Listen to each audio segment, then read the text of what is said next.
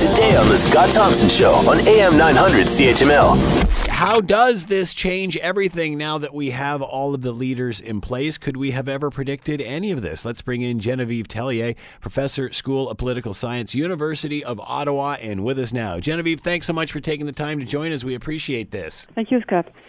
So, as I mentioned, the race is on. The green flag has dropped. Uh, how has Patrick Brown leaving this race, Doug Ford coming into this race, how has this changed things, or does it really only change things for the PC party? No, I think it changed a lot of things. Uh, Patrick Brown had a problem of uh, name recognition. Uh, we were not talking too much about the PC, and now we are. we are a lot, and so. But for all the but for all the right reasons, Genevieve. Uh, that we are talking about it? Yeah, I mean, is this, is this good or bad that we are talking about it? Because are, are, these for good reasons or bad reasons? I think it's for good reason now. Mm-hmm. Maybe not a few weeks ago, but for now, yes, because I, uh, probably the debate will surrender uh, around ideas and policy, uh, especially now, now, that we know it's Doug Ford that's that's running.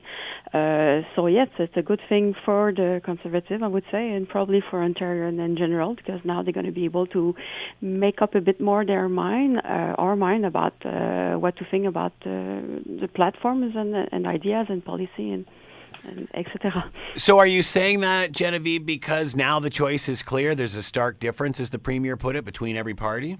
I think so, although I'm still waiting to see a bit more about what Doug Ford is, will, will propose. Also, the Liberals, we have a general idea, but surely in two weeks with the next budget, we'll have more initiative that will be presented.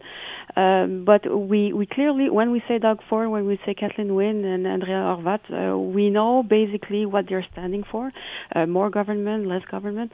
And uh, Kathleen Wynne also did address that, uh, I think yesterday or during the weekend, saying, well, this will be an election about debates, um, ideas. Uh, clearly, conservatives and liberals don't see the same way how government should intervene, and and so uh, we'll be offer uh, some choices about about what we want.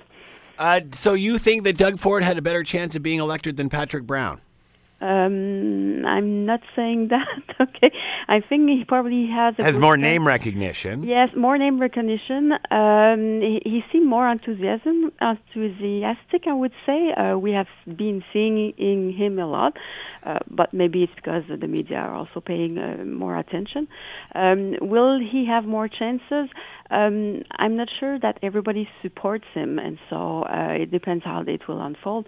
Um, some PC conservative uh, members have already said they would not vote for Doug Ford, although saying that and doing it is two different things. Um, and so he may alienate part of uh, the electorate, which is a bit more moderate and to the center.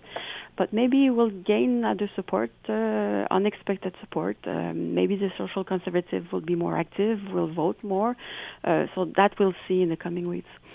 Uh, Doug Ford already has talked about the sex ed curriculum, tr- uh, something that I think the conservatives had tried to put to bed a while ago. Mm. Um, and obviously, this has been ongoing for the last couple of years. Uh, already, the opposition has grabbed a hold of this thread and started to, to tug this. Was it wise for Ford to weigh in on this? I personally, I don't think so. Um, it's one thing to appeal to one part of your party to be elected as a, a leader. Now, uh, his focus should be on the majority of the electorate. And the sex ed, he could have uh, simply say, I don't like it. It has been adopted, so we stick with it, and maybe we'll tweak it a bit. Uh, but to say that he want to repeal it um, and then change it, um, I don't think yes. It, and and I understand the opposition to come hard on him because uh, yes, uh, it's it's kind of a, it's kind of some candies that was we're giving to them. I would say. Uh, yeah, and and and was he right to react that way? Uh, will he learn that? Um, will he learn that he doesn't have to, to do this in order to claim a victory? Exactly. I think that's the biggest challenge for Doug Ford is about how skillful he is to read carefully the public mood and to know what to say and not what not to say, what to propose.